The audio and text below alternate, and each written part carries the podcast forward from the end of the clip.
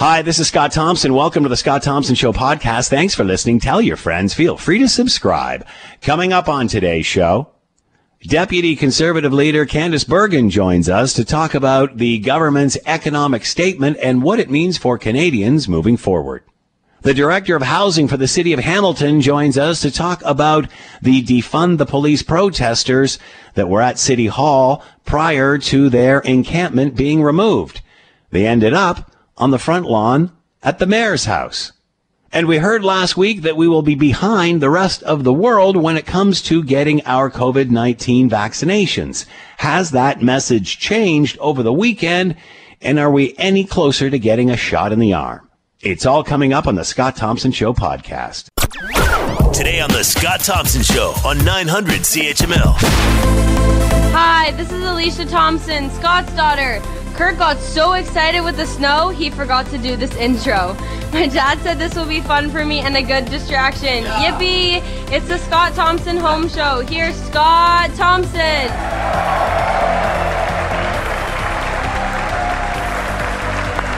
And with action, Scott. Thank you. See you later. Have fun. Enjoy the rest of your day. Don't worry about closing that door on the way out. All right. Good afternoon. It is 1210. It is 900 CHML. I'm Scott Thompson. Will Erskine. I got to adjust the mic now. She's got to have the mic uh, just adjusted for her own height here. Man, the rider, the clause this woman has in her contract just to get her to do an intro is unbelievable. All right. Uh, thanking her for that. Kurt, uh, so excited with the snow bolted out of here today. Forgot to record it. Uh, no snow day for him. He's all in. Uh, again, 1211 900 CHML. I'm Scott Thompson. It is the Scott Thompson Home Show. Will Erskine back at the station, keeping the Scott Thompson Home Show on the air during a snow day. Yeah, week number 38. Feel free to jump into the conversation. You can find the podcast, the uh, podcast of the commentary waiting for you on Facebook and Twitter. Phone lines are always open at 905-645-3221, star 9900 on your cell. As well, don't forget, you can send us a note via the website. I'm sorry, lots of things going on here. Send us a note via the website, Scott Thompson at 900chml.com and uh, you know what to do.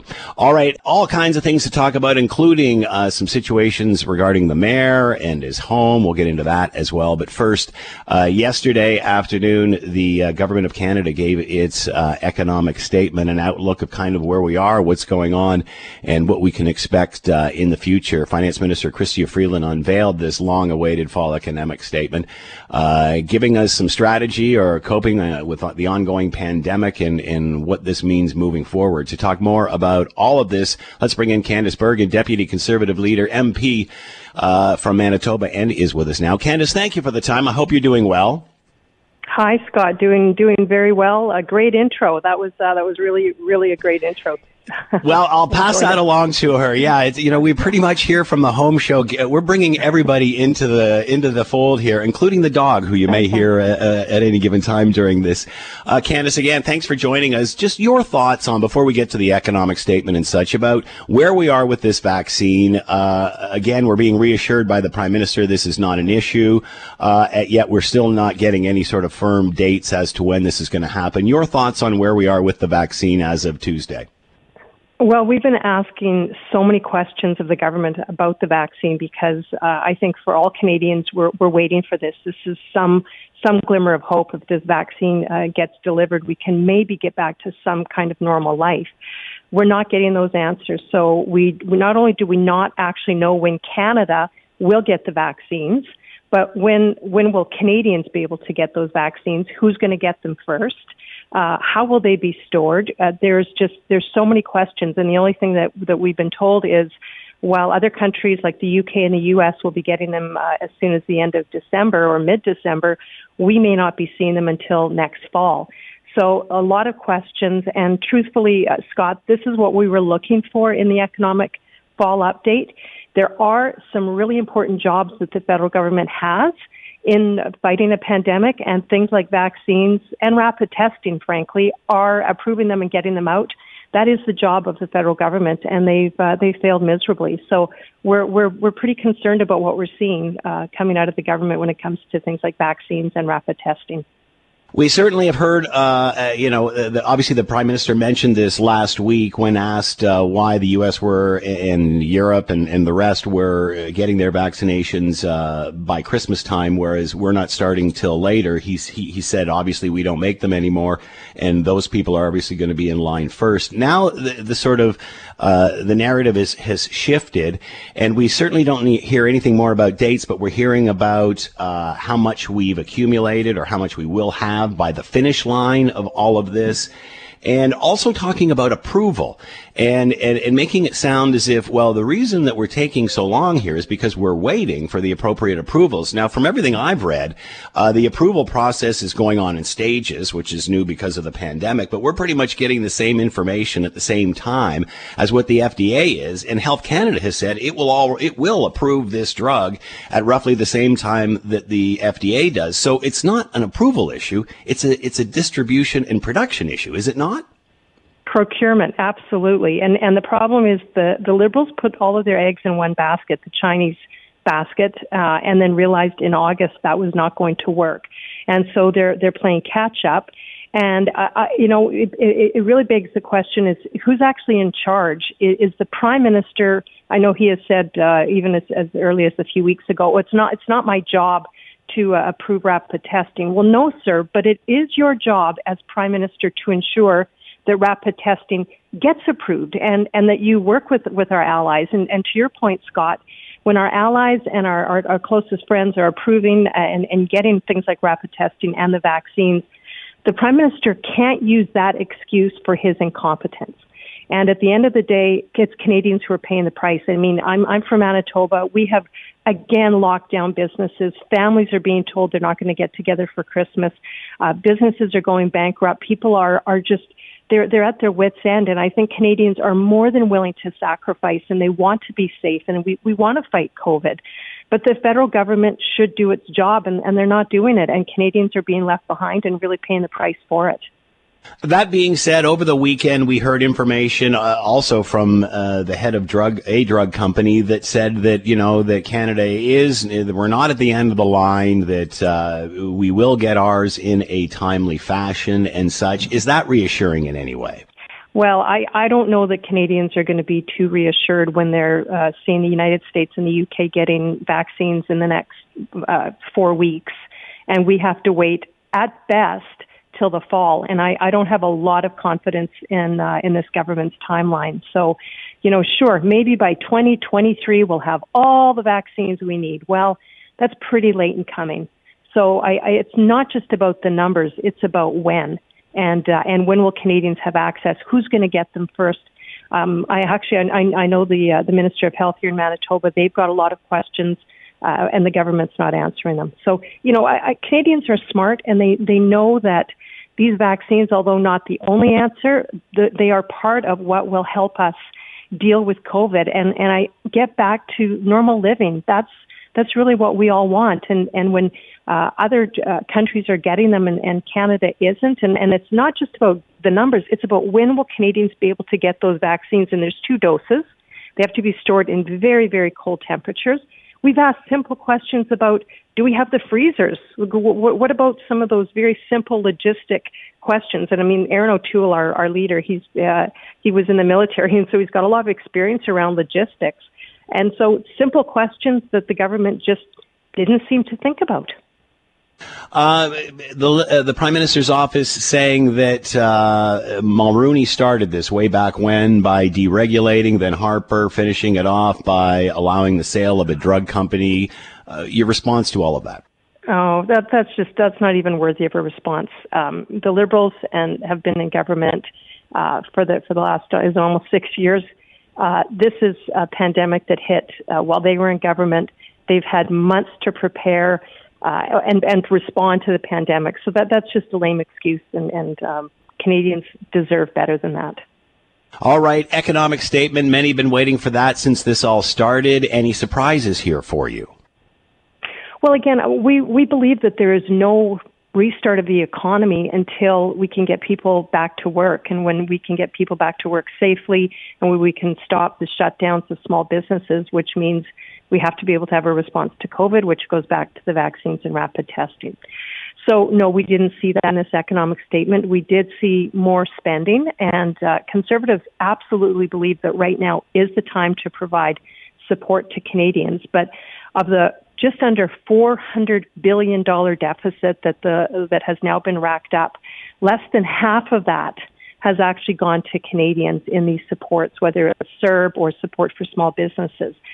So our question is uh, throwing more money out that is not getting to its so-called intended or announced places uh, is is very irresponsible. We still have uh, the second highest unemployment rate of the, the G7. We're only uh, second to Italy. We're at 8.9 percent. Our GDP uh, ratio has gone. It's almost at the 60% rate. It's it's almost doubled. So, you know, this is about our future. This is about our children's future. This is about how when we do pull out of out of COVID, how are we going to be seen as a country that has some fiscal credibility? And so spending to support Canadians, absolutely. But what about the other 2.4 billion dollars uh, or 200 for 200 20 billion dollars that's been spent. I'm losing I'm losing track of my zeros, Scott. There's so many of them. So uh, we remember the throne speech way back when, uh, during the, the two waves of this pandemic, and the, the prime minister talked about building back better to, to take a line from uh, the Democrats in the South. Uh, actually used uh, a line today, uh, "No one left behind," which is right out of the NDP's playbook today. that being said, not a lot of mention of that in this uh, economic statement in the sense of of where we are going beyond this. What is the next step? Uh, some critics have said this is about maintaining, not preparing for for what's uh, ahead. How do we make sure we don't get in this position next time? Whether it's we don't have enough PPEs, we don't have enough vaccines, and some may say we don't have enough energy. Um, how, how do we? What do we learn from this? How do we make sure this doesn't happen again? Well, you know, I think we all know that this is a, a once in a hundred year pandemic, and so I think that uh, you know we have criticized the government for not responding quicker. We were asking questions around closing the border uh, earlier on, and, and certainly we think that the government should bear responsibility for that. But we also recognize everybody was was responding, and so our concern is that the government, the, the Fed, our our government, because other governments haven't done this, our government didn't move quickly. And, and I'll tell you what it's looking like to us. The Prime Minister has done a very, very good job of handing out money, coming out every morning from his cottage, and he's doing that now, kind of looking like the nice guy, pushing all the responsibility, all the heavy lifting onto the provinces. And he's standing back and looking kind of like pure as the driven snow uh, in terms of how the government has responded, and he's gotten away with it. So lessons to be learned is is this country in a pandemic or coming out of a pandemic needs certainty, certainty around things like rapid testing and vaccines, clarity, clarity around uh, some of those same issues, clarity around a fiscal framework, clarity around uh, how are we going to respond fiscally, not just racking up debt, and then competence. And the prime minister and the, the federal government has not provided any of those things. So certainly let's go back, let's learn. Uh, I know when uh, uh, we were in government, when the conservatives were in government, we dealt with H1N1. Uh, we had a stockpile. We certainly didn't send PPE to China, which is what the liberals did. And I, I mean, that's pretty easy to say not a good thing to do. Don't shut down the early pandemic warning system. The liberals did that. Those are pretty simple lessons to learn.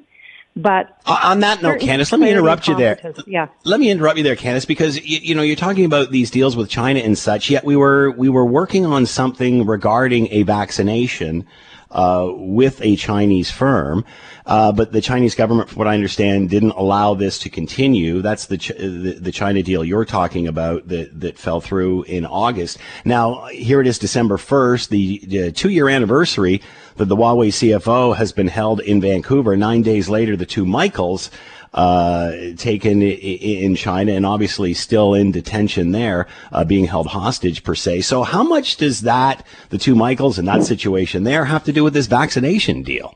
I mean, it seems like we're, they're, they're taking hostages, yet we're, we're depending on them for a lifeline. Scott, you, you raise a very good point that is actually just common sense. Why would you put all of your hopes and all of your plans for a vaccine for your country with a, a, a regime, a communist regime that has betrayed you, is holding your citizens hostage, is uh, bullying you. Oh, I, I don't, for the life of me, understand how the liberals thought that that was a good idea. Uh, and and to put all of our hopes for a vaccine in that again beg, begs the question of, of their competence and their ability to make uh, smart decisions. I, I, I can't answer why they would do they, that. I got to push back a, bit here, Candice, because they said they started actually procuring all of this stuff well before August, and and and the, the the the Chinese situation was just another spoke in the wheel, another idea in the hopper. If it came to fruition, that's why they had so many other stu- uh, so many other uh, deals in the works. Your thoughts? Well, that's not actually what what the uh, what the facts prove out. But regardless, at the end of the day, Canadians need to have access to vaccines when uh, when other countries are having getting vaccinated. So whatever whatever their excuse, if, if they did such a great job, then where are these vaccines? And uh, and they're not going to be here. They are speculating possibly next September. Not acceptable. Not acceptable at all. Candice Bergen has been with us, Deputy Conservative Leader, MP from Manitoba. Candice, as always, thank you so much for the time. Be well. Thank you. You too. Take care. You're listening to the Scott Thompson Show podcast on 900 CHML. All right, we certainly know what's been happening uh, at the forecourt of City Hall over the last uh, little bit. Now, Mayor Fred Eisenberger says Hamilton police are investigating after the defund police uh, protesters left a coffin in front of his house on Monday night. Here's what the mayor had to say. I believe the message in social media was, uh, you know, people are dying out there, and and uh, and you're not doing anything, which is, uh, you know, un- untrue have room and capacity for anyone that's living on the street right now to be in shelter space. And uh, if we find that we need more room, we're going to create more room. We are subsidizing, you know, affordable housing. We are subsidizing shelters. We are subsidizing, uh, you know, rent supports uh, in our community, and you know, to the tune of tens of millions of dollars.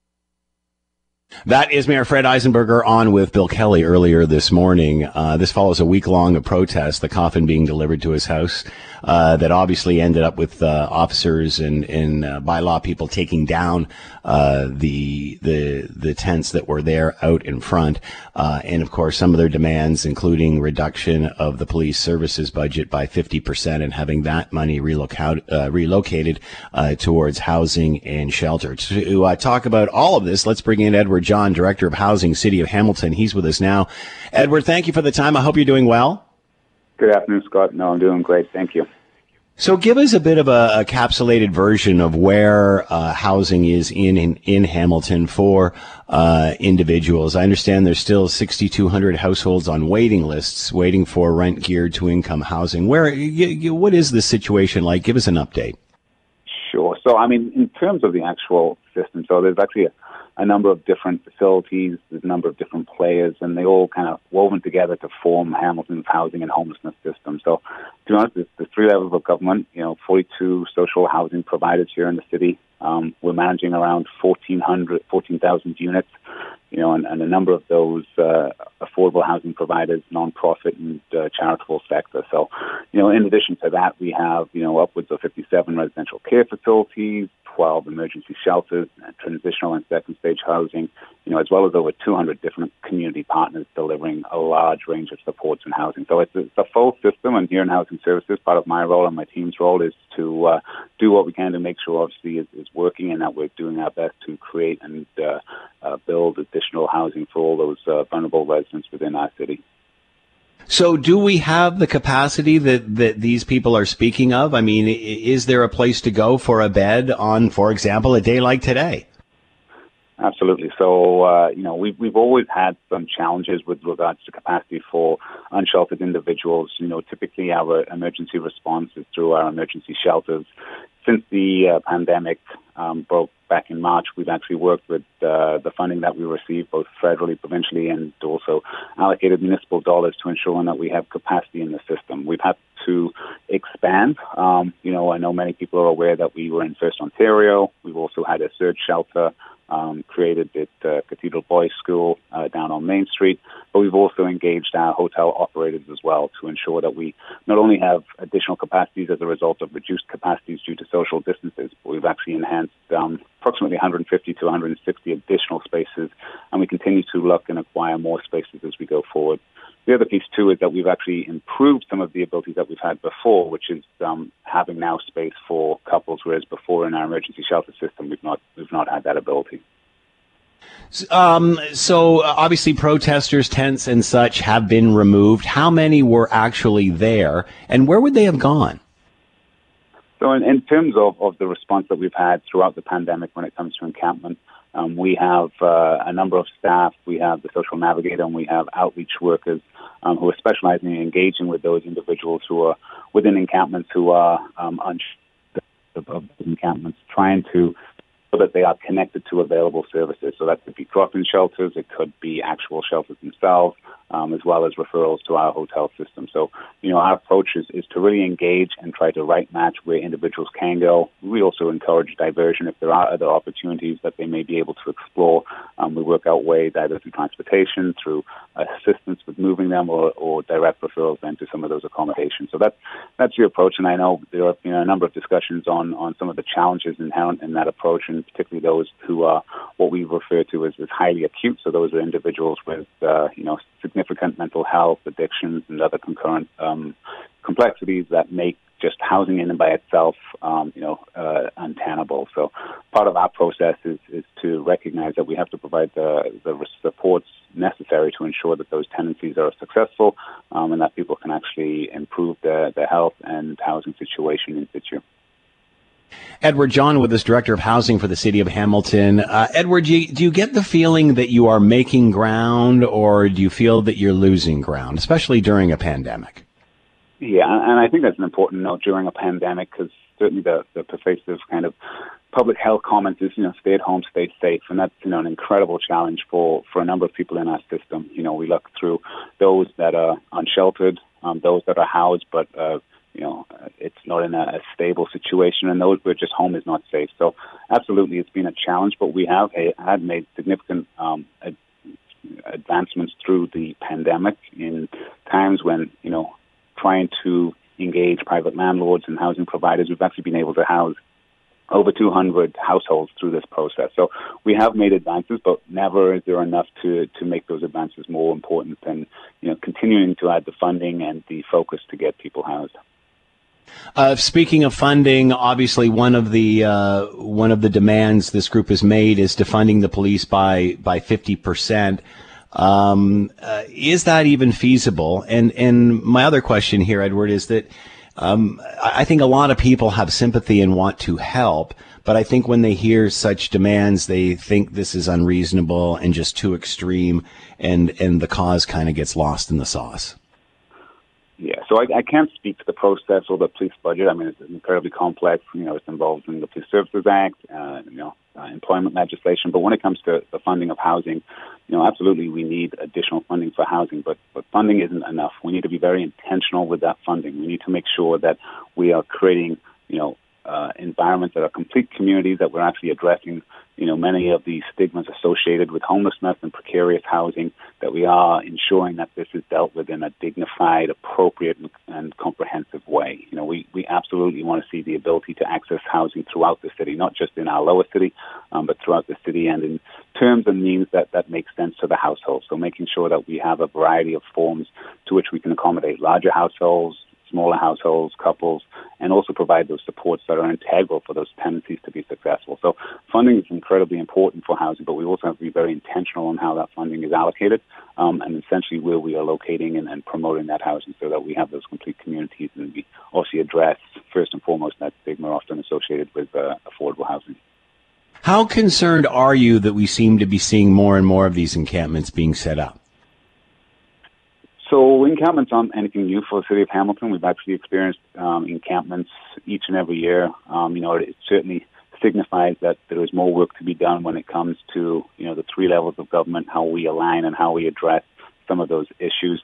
I do want to focus that it's beyond just housing. There actually has to be a, a larger discussion here on, on some of the other systems that that people need to have uh, identified and reviewed in order to make that housing supportive. Um, you know, particularly in the health sector. You know, I go back to the challenges with housing some of those individuals with the highest acuity. I mean, that that cannot be done in housing alone. We actually need uh, intensive supportive case management, and in some situations, even additional mental health supports to make it functional. So, you know, this is a collaborative effort. I mean, I think housing is an important point. It's the foundation for which people are able to self-actualize and improve their situation, but it cannot be done alone in the absence of, of other funding partners and um, comprehensive solutions. Uh, obviously, we heard uh, the reports of of the protesters leaving a coffin uh, on the mayor's uh, uh, doorstep or close to his property uh, on on Monday night. Um, that being said, um, we we do see, as you mentioned, there's a lot of different causes at play here, a lot of different problems at play, and I do not want to diminish them in any way by saying this. But are uh, is this more than just housing or the social services that that is needed? Are you seeing other elements in here that are sort of uh, adding fuel to the fire per se? I and again, I don't want to take away from I don't want to take away from the problem at hand, which is still a shortage of, of affordable housing for people.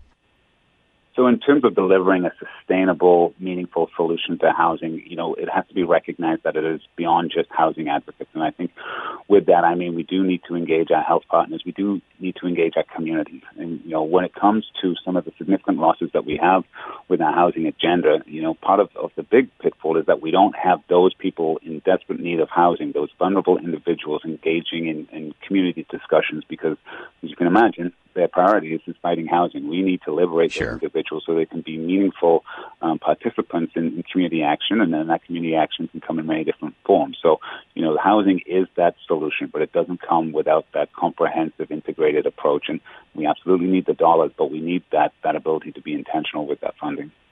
It seems that this, as you've mentioned, this problem is everlasting. It, this is not the first time this has been an ongoing situation. Now that we have been faced with, obviously, what was happening prior to the pandemic and, and, and discussions about uh, social issues and, and what needs to change, now obviously uh, coming through a pandemic, um, will this put more focus on this? Do you think we will learn something from this? I mean, absolutely. I think you know when when we think of some of these seismic shifts that the pandemic has raised, I mean, not since you know the end of World War II are we really going to see such a, a policy reform looking at, at some of those areas of most concern, and, and housing has made individuals more vulnerable based on the predicament that they're in. So, from a, a public health response, you know, the housing um, is a key solution to that, and I think you're starting to see that. Certainly, the municipality, in terms of its funding alignment, in terms of its commitment um, beyond um, the provincial and federal funding to housing, we've we've often you know praised the the, 50 million in our poverty roundtable, which has been focused on, on being a catalyst for housing projects. Really, we want to see that extrapolated with uh, significant funding now coming hopefully through the federal and provincial um, regime so that we can uh, move forward. Part of my process is to make sure that Hamilton is, is in that situation, in that um, responsibility of a coordinated ability to spend those dollars effectively. And, and, we have great community partners to do that, and we've been engaging them throughout the pandemic. So, you know, when it comes to that funding becoming available, we absolutely have a, a, a true plan in our homelessness action plan, as well as the commitment from our partners and, and all levels of government to, to deal with that issue. We are here in Hamilton. You know, we, we have our fair share of, of challenges, but we're absolutely born with a number of solutions that you know are, are easily uh, put into action as soon as we get that much needed funding. Obviously, we're all suffering in some way during this pandemic, but as you mentioned, certainly some more than others. What do you say to those that are standing back and, and, and again, putting up with the fatigue and everything that we have to do with going through a pandemic and then are watching protesters uh, set up tents at, at City Hall and, and, maybe not understand the full scope of all of this? What do you have to say uh, to the citizens of Hamilton who are watching this all go down? Well, from a, from a housing perspective, I would certainly say engage yourself in the material, consult our website. I mean, housing is a universal challenge. It affects us all in various ways, and there's always always an ability to learn more about what you can do locally in order to, to address some of those housing challenges. And, and like I say, there is solutions out there, and you know, part of the problem is the stigmatization of, of housing. So for those that um, you know are either curious or have concerns, you know, education is always something that I would advocate in terms of, of being able to to provide some of the solution as opposed to um, you know just standing by and watching the problem. And, and you know, you can be part of the solution by engaging, um, you know, either with the, the city themselves. We have a number of programs that assist, um, or collectively looking at our website for that information. Like I say, it's uh, it's an important uh, process to which we, we recognize is, is everyone's uh, role and responsibility.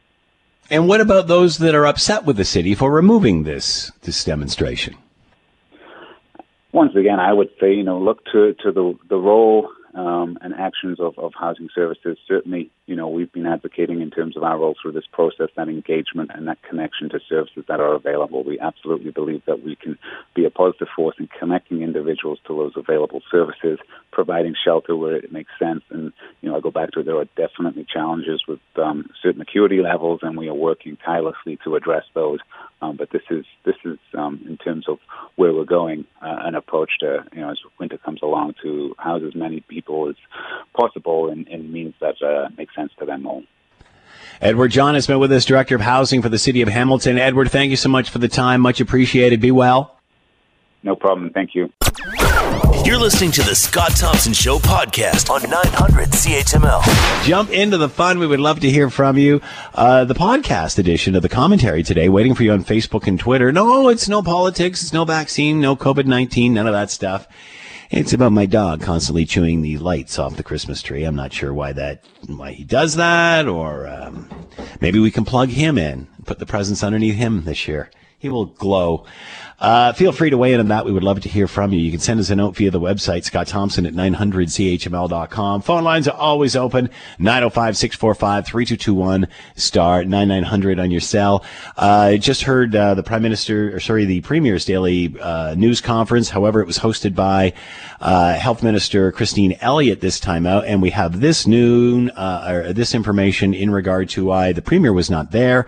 Um, uh, this is from Global News. The premier had an unexpected but non-COVID related, non-urgent medical appointment that will prevent him from participating in today's uh, press conference and facility tour. Uh, Minister Elliott there, Solicitor General Jones, and General Hillier, who, by the way, uh, gave a really great positive. Uh, well, like a general would. You know, we got to stand tall. We fought on the beaches. We can do this. And uh, yeah, a little kick in the rear end there from the general. Probably, um, you know, a little uh, a little of that positive reinforcement that we need right now. So uh, obviously, uh, that's where we are with the premier uh, unexpectedly absent today from uh, his daily media conference. Apparently, a non-urgent, non-related, COVID-related medical appointment, and that's why his absence. All right, let's move on and and talk about what is going on in regard to vaccinations and economic economic statements and, and where we are and, and how we get out of all of this mess uh, while we're in the height of a pandemic. Let's bring in Tim Powers. Of course, you know him, you love him. Uh, Tim Powers is uh, Vice Chairman, Summa Strategies, Managing Director of Abacus Data, and is with us now. Tim, thank you for the time. I hope you're doing well.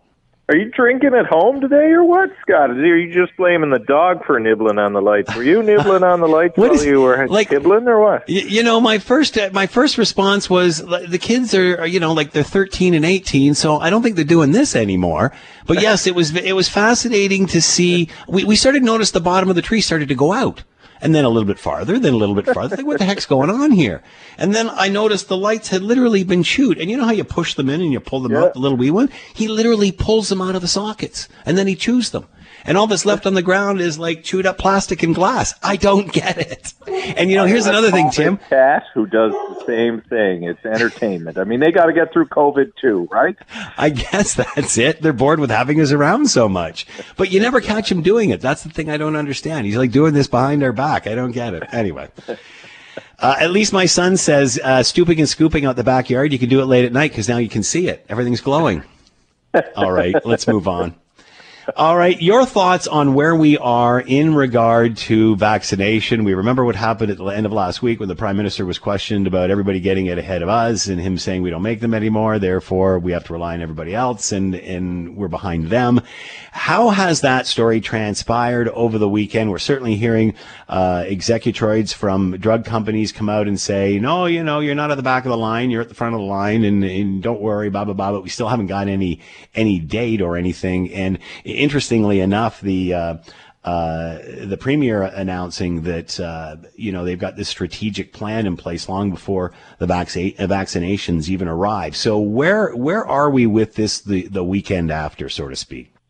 Well, I guess you have to look at all the information and figure out the common themes within it. So the common themes seem to be that yes, we'll get some drugs uh, in the first quarter of 2021. Uh, that that seems everybody seems to be in agreement on that. Now, whether that's January 1st or March 31st, there doesn't seem to be a common uh, theme around all of that. Moderna says, and the, the Moderna executive uh, was the first person to come out that no, no, could could be early in the first quarter.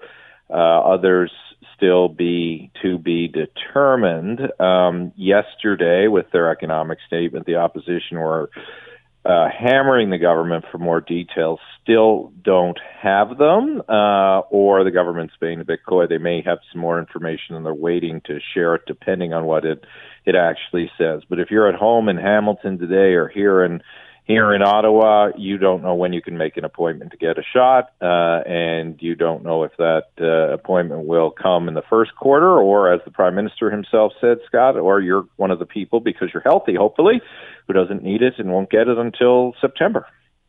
Uh, can Justin Trudeau pull a rabbit out of his hat here? Uh, pull a favor? Anything? Uh, you know, gee whiz, it's Canada. Everybody loves us. Come on, can somebody give us, give us a few extra cases of this thing? Is is there any way in between now and Christmas he can pull a rabbit out of his hat? They seem to be setting the bar to say that they can't. Uh, I, I think their rabbit will be early January. I think they're they're looking for that. I think they're conditioning the audience to think later in the first quarter I mean, look, they're politicians after all, and Justin Trudeau knows they have some vulnerability, though not evident in polls. There's an interesting poll out today, as you yeah. know, says Canadians are okay with waiting. Uh, but that's now. Nobody has vaccine now. Does that change in January? We'll see. But but I think you know, and I hope uh, that they are playing a little bit of politics, uh, and that we will see uh, vaccines start to get into the arms of people uh, who need them in January. So could they at this point, obviously we are a step behind simply because of, of where we are with production and such. Uh, so uh, that being so we said, have could... syringes, Scott, as a, sorry, I didn't mean to interrupt you, but the one thing the government claims we do have, I should say, are we have the needles, we have the swabs, we have all the other parts that we're all familiar with that you need uh, when uh, when when uh, when you're going to get a shot. So um, uh, and, and they have brought in, as Ontario's brought in Rick Hillier, the, Canada's brought in Dany Fortin, who's uh, also an accomplished military leader, to get all this up and running. So the rest of the ecosystem or the infrastructure is in place. It's just the stuff to put in your arm. Uh, again, I think that's like uh, that's like having way too much at the finish line and not having any at the start. I, I think that's what is going to have a pro- is going to be a problem for Canadians, yep. as you said, as we're standing by and we don't seem to be getting it as fast as everybody else. So, do you think there's a good chance they under, are under promising and will over deliver? Yeah, I, I, think so. I mean, particularly look if Trudeau is. Or is that just Canadian optimism? Uh, well, there's a lot of established political practice around that, right? And Trudeau's learned that. I mean, look, if they are interested in going to the polls in the spring with a budget, then one of their key setup pieces now has got to be this. It's got to be vaccinations. Uh, so I think they they perhaps uh, are hoping and perhaps have a mechanism whereby you know what in January and February in early March, before that budget comes, uh, a good portion of the Canadian public will have been vaccinated. I, I think that's what they're playing for, and they're deliberately being uh, as um, obtuse as they can right now. We'll take the front end heat for the back end win. Uh, we remember how much this prime minister talks about transparency and how this was all going to change when, and, and the government was going to be more transparent under him. Uh, we remember last week when asked about the U.S. situation and, and the rest of Europe and why they were getting it ahead of everyone else. He very nonchalantly said, "Oh yeah, by the way, you know, we, we all know this. We don't make them anymore. We're going to be behind everybody else," as if we all kind of knew that. Uh, I also noticed uh, over the weekend, you, you, hear a lot of chatter about safety. It's like, you know, uh, meaning this isn't an issue about getting it. We're not, we, we want to make sure that it's absolutely safe before we get it, which to me is, again, just smoke and mirrors because Health Canada yeah, has is. said, has said already this will be approved at roughly the same time as the FDA does in the U.S. because they're all getting their information at roughly the same time. So by saying that, you know, we, you know, what's really important here is that it's safe safe. Well, that's a given here. It won't be released anywhere until it is safe, and that includes uh, Canada. So, what does that say about the transparency in all of this? When again, well, once again, Canadians are in limbo, and, and we don't really have an idea what's going on. Well, it's not transparent. It's political communications they're engaged in, right? So there is really no clear transparency. They will uh, say, as you suggest, they'll, they'll give you bits and pieces of it, but they won't give you the full picture. I mean, the safety argument is a bogus one uh, because, for the reasons you stated, it's got to get approved by Health Canada. Uh, if it gets approved by the FDA and, and, and all these other credible agencies, it'll get approved by Canada. They're not going to put some radioactive uh, type of drug into people's arms. It's going to cause them more harm than good, and that gets into all the the vac anti-vax stuff. But the other thing that was sort of comical last week week, and it's carried over a little bit. Well, it's Stephen Harper's fault. You know, you had Dominic LeBlanc, uh, the intergovernmental affairs minister, saying, "Well, you gotta gotta blame Harper here. You know, he slowed down, he killed production in Canada, and as has been stated over the past number of days, guess what? It all changed under Chrétien. And many governments have played a role in, in changing what types of drugs are manufactured in Canada and how production has worked. So I thought that was a little bit desperate. I mean, the funny part about that, which uh, all your listeners probably don't know, is Dominic LeBlanc was a staffer in just in uh, for Jean Chrétien all those years ago when those changes were being made to uh, generics and, and the distribution of drugs in Canada getting back to transparency, I mean, clearly they must have realized there was going to be a gap here. That sooner or later, the the spaghetti would hit the fan. to mix my metaphors here, uh, didn't they see this coming? I guess they did, but the way they're trying to, you know, paper over that is, and you've heard this probably uh, a thousand times uh, since the controversy kind of blew up last week, is, oh, but well, we've we have the highest per capita uh, in of any G7 of, of drug drug purchase of, of any G7 nation. Uh, we've got more doses coming to us and coming to Canadians than anybody else in the world, and and that's smart. That's how we got around this. We've procured it and we're going to have it. And maybe they're right, but uh, again, I think people are going to start to get edgy when uh, within two weeks they see pictures of Brits likely getting shots in their arms and Americans as well. Uh, they may be fine to wait now, but if the rest of the world is way ahead of us by January in terms of, of, of looking after the citizens, then the Trudeau government, if we've got lots of vaccine, starts to ring a little hollow if that vaccine is not going into your arm. Uh, it's been uh, two years uh, ago today that the Huawei CFO was uh, held in Vancouver. Uh, wow. Wow. Nine days, nine days later, the two Michaels obviously uh, apprehended. So that anniversary is coming up in just nine day- days. we're certainly hear the conservatives talking about a deal that they had with a Chinese manufacturer of vac- uh, vaccination. Uh, the conservatives accusing the liberals of spending too much time on that. And the end of the day, the Chinese government said, no, you're not doing that. And, and pulled the offer back. Is there any validity to any of that? And, and why is Canada getting involved in these deals with China when we've got a scenario with the two Michaels? Well, it's like we're depending on them to save us. Well, yeah, I mean, but remember, this was a, a not to defend the government, but Uh, this is the problem. You know, back to the production issue. If you remember, the first production issue we encountered during the pandemic is we don't produce any real significant amounts of, of PPE in Canada, and we have a ton of agreements and business agreements with Chinese distributors and Canadian companies of, have, have agreements with Chinese distributors that and manufacturers that produce PPE. So uh, not surprising that they uh, would be looking again at uh, this for the distribution of the vaccine. So there, there, probably is some some truth to it, but they should have known that the the politics were uh, were were heating up to a large degree. A lot of the, the people who had bought PPE are, were Canadian businesses that have been doing business with China for years and years and all of this and had pretty good supply chains and there wasn't that much blowback on on all of that but on new agreements like the one they were looking to strike there because I believe it was new it's not surprising that it was as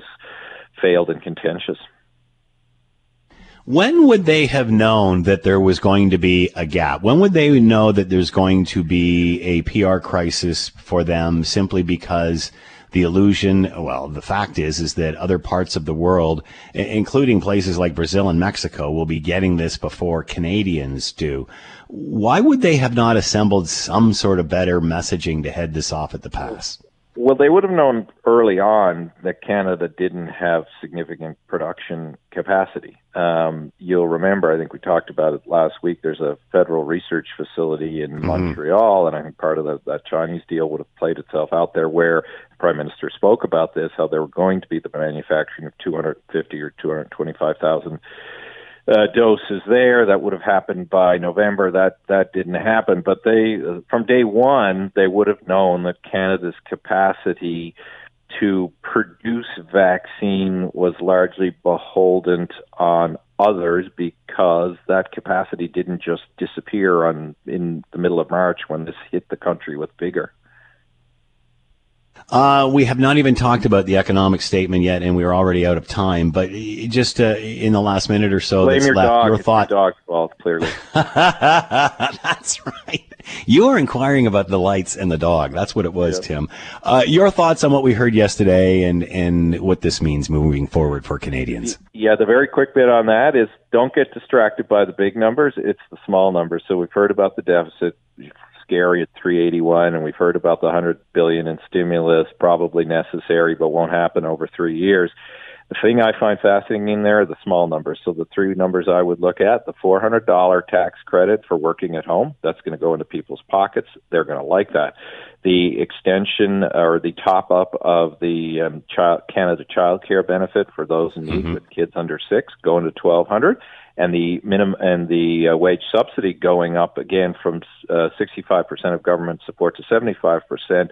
Strangely, Scott, starting on December 20th and running until March 13th. So that covers Christmas all the way through to the March break. Lots of people will be happy if their employers avail of it and take them back to work. Direct impacts for people.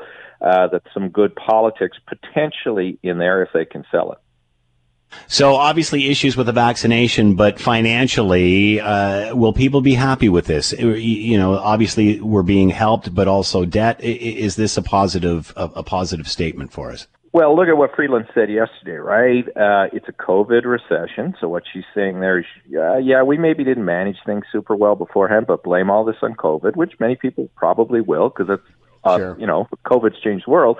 Uh, and then she says, money doesn't matter, we're spending. And she goes on to tell you that eight of every 10 federal dollars is going to COVID. So they're going to push, whether Canadians accept it or not, that they, as they've done all along, we were there for you, we supported you, uh, we're making a real difference for you. To hell with the rest of it now. We've got guardrails, so we're not going to put you in the ditch even though we don't have an anchor at the moment. And she's hoping that the calculation most voters will make is they stood with me, they helped me out, they put money in my pocket, they kept me safe and strong, or as strong as I could be during uh, during COVID, and maybe I should reward them for that. And lo and behold, Scott, if I get a shot in my arm by the time that spring budget comes around, maybe these guys aren't so bad. I think that's their political calculation simplified. Tim Powers, Vice Chairman, at Summa Strategies, Managing Director of Abacus Data. Tim, as always, thank you so much for the time. Be well. Take care, my friend. Bye. The Scott Thompson Show, weekdays from noon to 3 on 900 CHML. This is the Scott Thompson Podcast, available on Apple Podcast and Google Podcast or wherever you get yours. And don't forget to subscribe, rate, and review so you don't miss a thing. I'm Scott Thompson, and thanks for listening.